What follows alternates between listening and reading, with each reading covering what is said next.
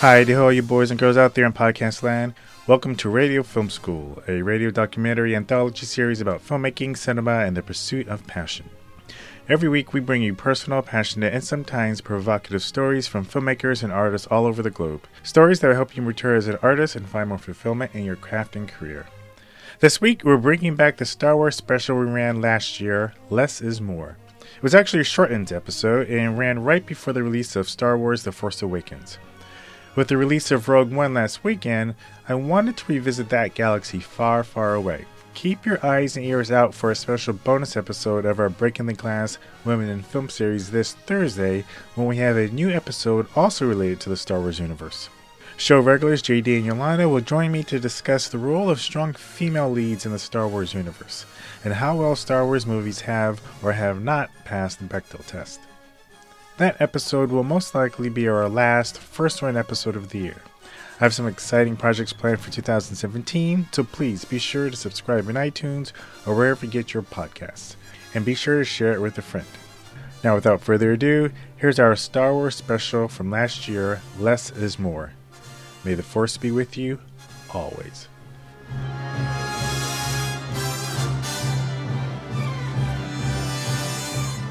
Stay tuned after the credits for a funny deleted scene. You're listening to Dare Dreamer FM, the sound of creative expression. I had said what I wanted to be when I grew up is a director, a movie director, Huh. because I had asked my parents, who's responsible for Star Wars?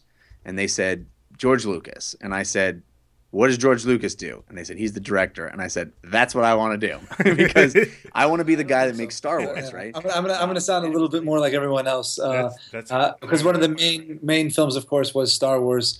Uh, as a kid, that I, I loved, and I was I was the annoying kid, uh, um, repeating every single line.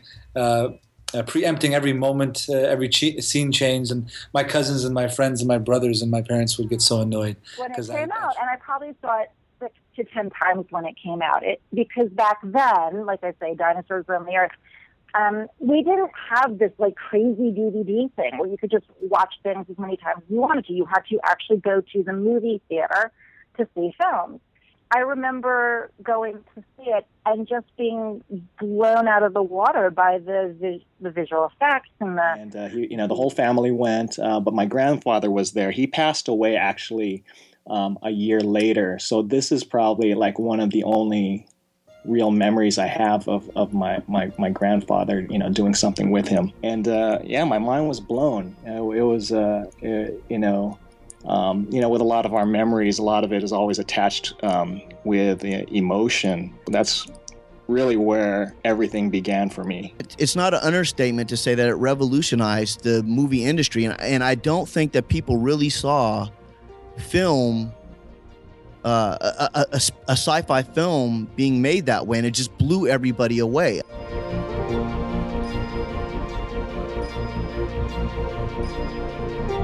Perhaps more so than any other movie, Star Wars is the answer to the question what movie made you want to become a filmmaker? At least from my point of view, from both interviews I've seen or heard, as well as interviews I've conducted myself. What you heard was just a sampling of interviews for Radio Film School with artists sharing their Star Wars stories. Slash Filmcast co host Jeff Cannata, Sky City Haya director Adad Warda, production designer Temis Daig, wedding filmmaker, concept video guru Lloyd Calumet, and my good friend and frequent show guest JD Cochran. It seems like every filmmaker has their Star Wars story. For me, there are a few. The excitement of being taken out of school to see Empire Strikes Back down at the UA Theater in Westwood, and the sheer unmitigated awe and spectacle of seeing the AT-AT Walkers in Hoth. I also remember the Sunday morning, the opening weekend of Return of the Jedi, when a friend of the family showed up at her doorstep to say that her son was down near the front of the line at the Egyptian Theater with tickets for my brother and I to see it with him. Picture, if you will, two nappy headed little black boys running around the house in Hollywood Hills screaming at the top of our lungs like maniacs as if we just won the lottery. Yep, Star Wars has a special place in the hearts of those of us who had the good fortune to see the originals in all their splendor when they first were theatrically released.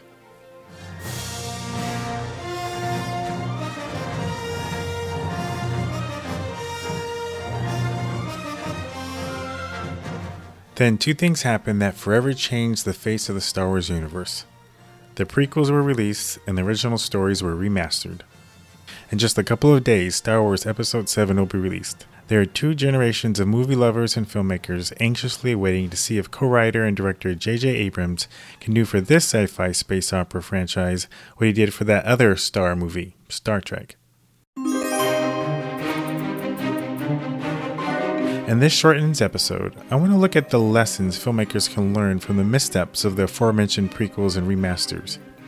Now, I know these issues have been beat to death over the years, so this isn't just another fanboy bitch session. Instead, I want to focus on three very specific elements and see how we can apply those lessons to our own work. Specifically, the kidification or dumbing down of the series, character assassination, quote unquote, and perhaps the most important, that less is more. I'm Ron Dawson, and this is Radio Film School Short Ends, a Star Wars episode special, Part 1. All right, so uh, I'm here driving along the beautiful Washington roads with uh, Mr. Joshua Dawson. Say hello, Joshua. Hello. And uh, Joshua has been a bit of a connoisseur of Star Wars lately. I thought it would be interesting to in to uh, talk to Joshua about his feelings on the Star Wars franchise, which ones are his favorites and why, and get it from the point of view of a 10 year old Lego master. The Star Wars universe is beloved by children and adults alike. But for many of us fans from that first generation of Star Wars enthusiasts, you know, those of us who have longed to share these movies with our own children now, we're stuck having to show them the prequels and the remastered originals as their first foray into the world of that galaxy far, far away. And to our dismay, our kids actually like it. So, um, Joshua, which Star Wars movies have you seen? Episode 1, Episode 4, 5, and 6. Got it. Now, out of those four that you've seen, what would you say is your favorite? Your absolute favorite? The one you would want to see over and over again? Hmm. It would probably be The Phantom Menace. Okay, now tell me, why is that your favorite?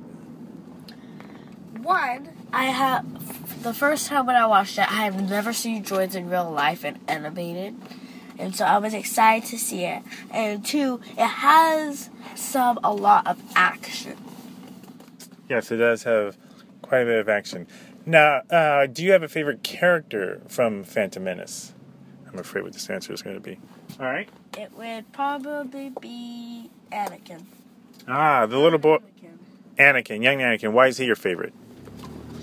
He's so creative, and he and when they tested his blood, it was like off the charts. Yoda even didn't have that much.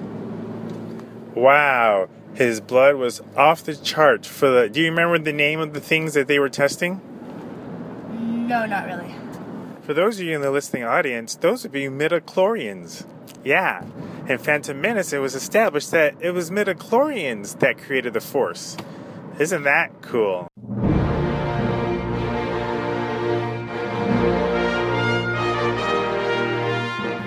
I have to admit, dear listeners, I can't help but wonder if I felt as a father.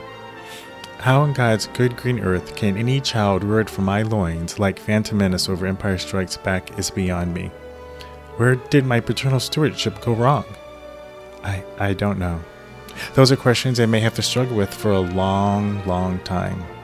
But maybe, just maybe, in the words of Han Solo himself, It's not my fault. No light speed. It's not my fault. First, the episode one through three are far less successful. That's the voice of Chris Huntley. He's actually my ex boss. He and his business partner Stephen Greenfield created the Movie Magic line of software at a company called Screenplay Systems, now the Write Brothers. Write as in W R I T E. I worked there from the mid to late 90s before they sold the Movie Magic product line. Their focus is now on writing programs like Movie Magic Screenwriter and Dramatica. In the creation of Dramatica, which is a story development tool, Chris has done a lot of research on story and human psychology. In a subsequent installment of this special Star Wars series, we'll go into more detail about the story structure of the original movie and and some of the things and insights that Chris has uh, gleaned from that. But uh, given Chris's background on this topic, I wanted to tap his brain.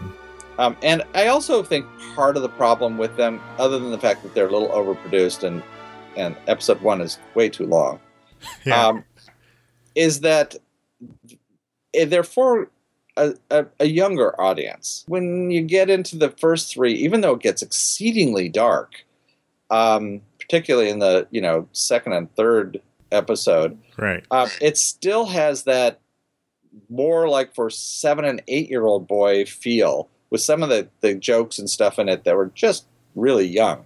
Right. Um, I thought that that was a, I mean, it was a, certainly a marketing choice, but I think that it makes it there a bit a bit of a disconnect between the first three and the second three.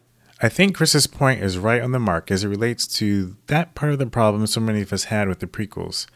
It's no surprise to me that one of the reasons Star Wars purists are least enthusiastic about Episode 6 is the aspect that is most childlike those cute and cuddly Ewoks. It's totally understandable and appreciated that Harrison Ford made the exclusion of the Ewoks one of his prerequisites for coming back to the franchise. So, lesson number one don't dumb down your film. Give your audience the benefit of the doubt. One of the clearest examples of how they tarnished the originals by dumbing them down was the infamous Vader no scene from the special edition and remastered Episode 6 Return of the Jedi. The Blu-ray version of Return of the Jedi. They added what? Oh my gosh, this is and this is my this is my biggest one. Um, you know, pet peeve was uh, as, as far as changes was That is Lloyd Calumet, an award winning wedding filmmaker known for creating amazing concept videos. In short, a concept video is a narrative short film starring a bridal party, or just the bride and the groom, but it's made to look and feel like a movie. Frequently, it'll be some spoof of a favorite movie or TV show of the bride or grooms. Lloyd has made a name for himself in the event video world as the king of the concept video. He also happens to be one of the foremost informed Star Wars aficionados I know. On a scale of 1 to 10, how would you rate your knowledge of the Star Wars universe? uh, probably a nine seven five. That's crazy. So Lloyd knows his stuff. Here we go back to his comment about his biggest pet peeve of the changes to the originals. The scene where um, Luke is is um, being electrocuted by the Emperor, and you see Vader, you know, standing there. Luke is screaming, "Father, you know, please help me." They added the voice of James Earl Jones saying, you know, "No, no.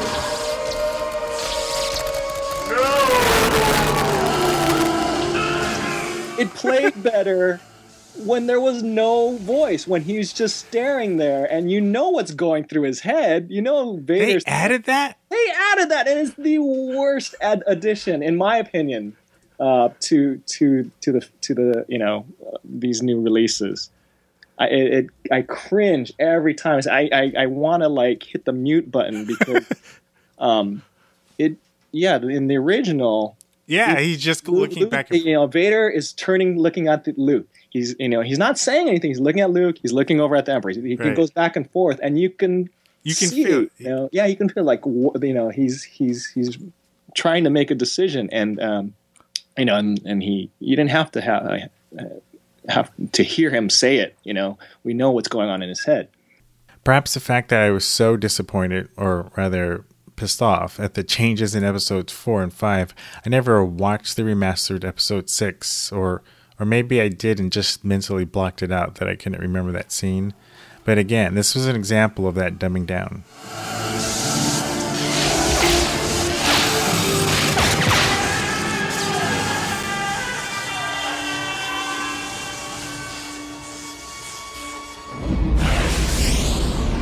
Lloyd and I had a great conversation about all things Star Wars. One in particular focused on the second lesson filmmakers and storytellers can learn from the prequels and special editions quote unquote character assassination. What I'm talking about is the importance of one, creating characters that we care about, and two, staying true to those characters.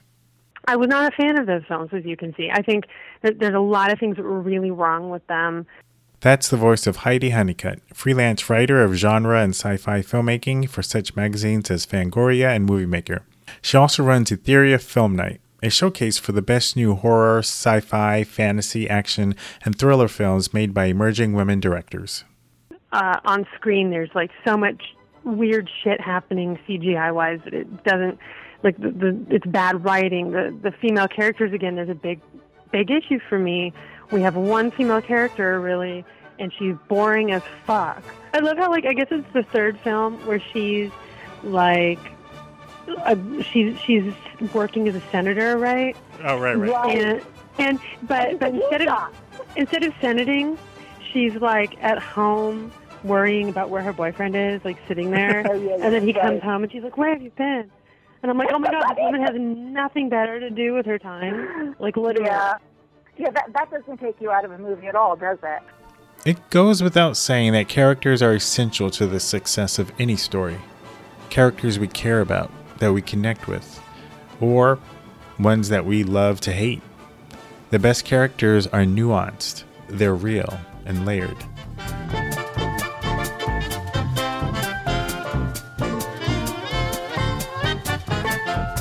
One such character from the original trilogy was none other than Han Solo. He was a good guy, but like Leia so frequently reminded us, he was also a scoundrel. It was this nuanced aspect of Han's personality, an aspect that actually made us love and connect with him more, that was whitewashed with the remastered versions. Right, and that's when it you know everybody started bashing him about these you know adding these new scenes, especially, and that's where you know Han shot first started. Here's Lloyd again. Right, you know he he ends the conversation says he says you know I bet you have, and you know there's a bright flash of light, a gunfire, and you see Greedo fall to the table. It's brilliant editing. And so to change that, it just it was like whoa, you know. I remember seeing that in the theater. I was like, "What just happened?" He he totally, you know. Now, how did it up. exactly? How did it happen in the change? in the change it, it, it, it he says his line it cuts to a wider shot of the two of them greedo who's standing in front of him who's point blank shoots and you know and it hits the wall next to han solo on the side of his head and a millisecond later han fires second. So Right. he's his thinking was okay he's you know han is not a cold-blooded killer. He did it out of self-defense. No i mean we fell in love with han solo because he was that guy who who who broke the rules. He was this he was a pirate. He was a smuggler you know but he was still a lovable guy you know and and to change that with in that you know it's a slight change but it it it, it make, made all the difference Whether it was characters we cared about that were changed, characters that were never developed in the first place, or characters we wish were never created in the first place. When we looked at the character assassinations that happened in the prequels and the remastered special editions, we gleaned some valuable lessons.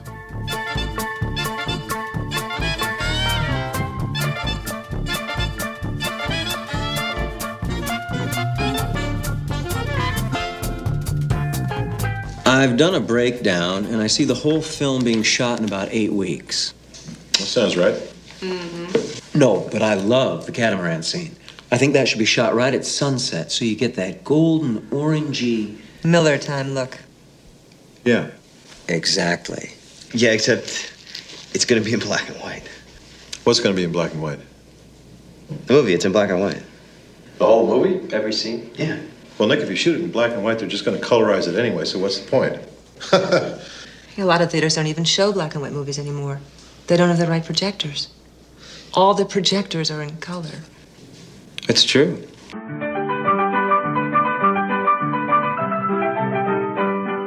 That's a clip from the 1989 hilarious satire about the movie business, The Big Picture, starring Kevin Bacon.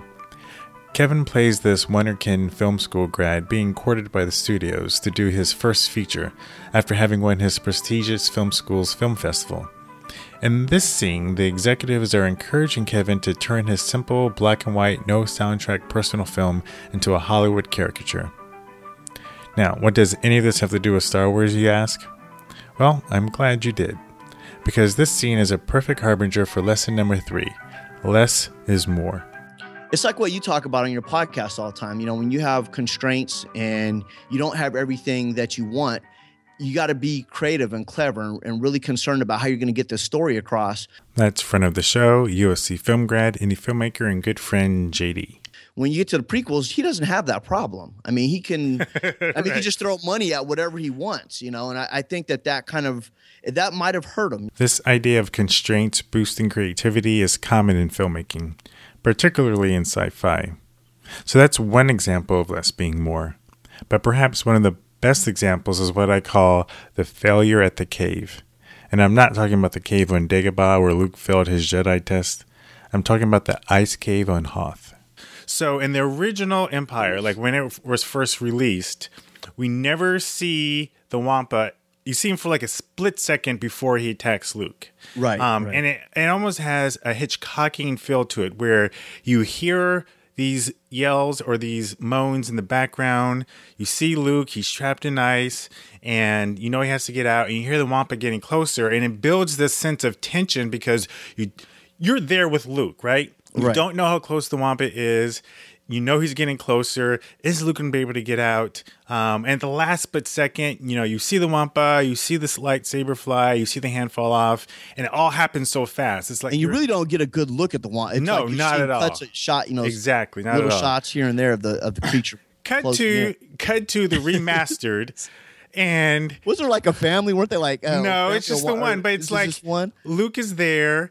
Then you cut to a scene of the Wampa chewing on the tauntaun. And I'm like, I couldn't I couldn't remember if there was one or two. But I No, it's just huddled around uh the tauntaun eating it. I'm like, this is a great example of where less is more because all the tension you have in that first original where you That's don't right. see the where you don't see the wampa you don't know how close it is is totally eliminated so not only do we cut back and forth to him a couple of times so we we never have that sense of how much danger luke is in you know and right, 'cause way you, you can't get your bearing. You're like you're hanging upside down. You're seeing a, a, a part of the creature moving, but you don't. Where's it at in the cave? I don't know what's Exactly, you know, You exactly. have all this stuff going on that keeps you off kilter. right and then and then they show you exactly where he is and he's kind of like Uh, he's in his he's in his uh, dining chair or whatever, smoking a cigarette, right. snacking on the tauntaun. It's and like, th- and then even when he comes to attack Luke, they're showing that, and so like the tension is gone, the excitement is gone. Um, a great Yeah. example of just showing too much. Um, but I, I could go on and on. Lloyd added, because they couldn't get the ice monster work when they were actually shooting, so they could only show um, his arms and you know him slowly walking towards Luke uh, instead of actually seeing you know uh, this new shot of of the you know the full monster.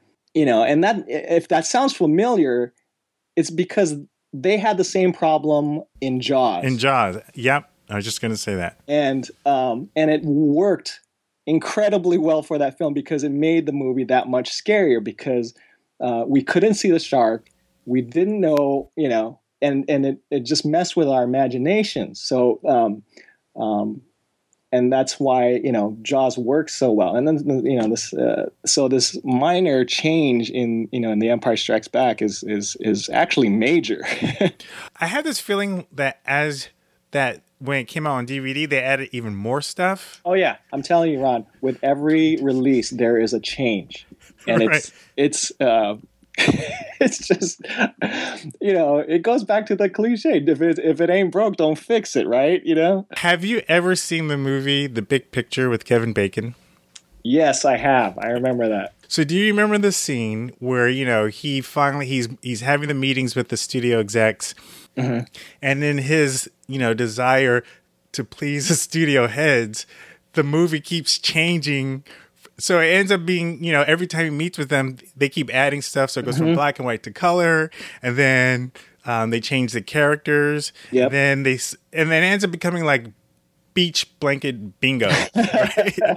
What if we were to leave it at the beach, right? Only now it's a bunch of college guys who are living in the house. They've rented it for the summer and, and they're having this party, and suddenly, without anybody even realizing it, three stewardesses show up on their doorstep.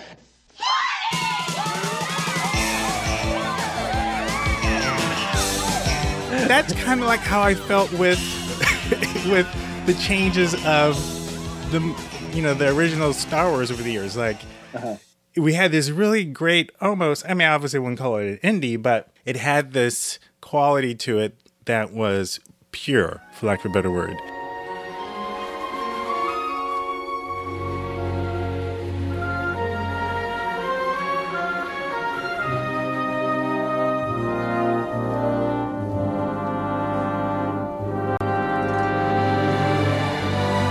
Let's be honest.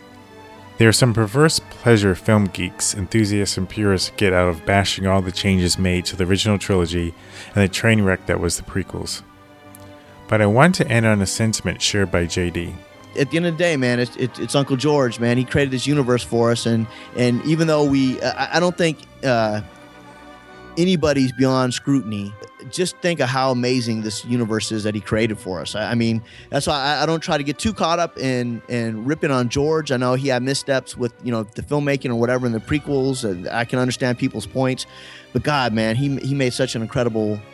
Uh, property, a, a, world, a universe for us to, and, and, people are so passionate about it now. Now we're all grown ass men waiting for the next, you know, Star Wars movie to come out. So it's a tip to the hat to old George.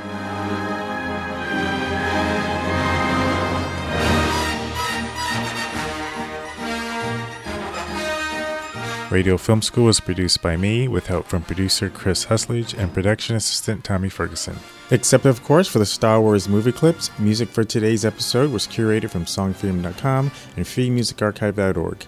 Go to songfreedom.com slash radio and use the offer code radio to get a free standard gold level license worth $30. You can follow me on Twitter at daredreamer.fm and you can follow the show at Radio Film School. And we're on Facebook at facebook.com slash radio film school. With the pending holidays, as of now, the show schedule is kind of up in the air. We do have a bonus episode about animation coming up, and the next regular installment of the show would take a look at how artists deal with the gap between what they have in their head and what they can actually produce in real life. We also have more Star Wars interviews and updates on my film Mixed in America. So we'll see what I'm able to get done before the holidays. On the off chance we don't return until after the new year, be sure you're subscribed in iTunes so you'll know exactly when the next episodes drop. Until then, have a very merry holiday season, and remember if the story sucks, I don't care what you shot it with or cut it on.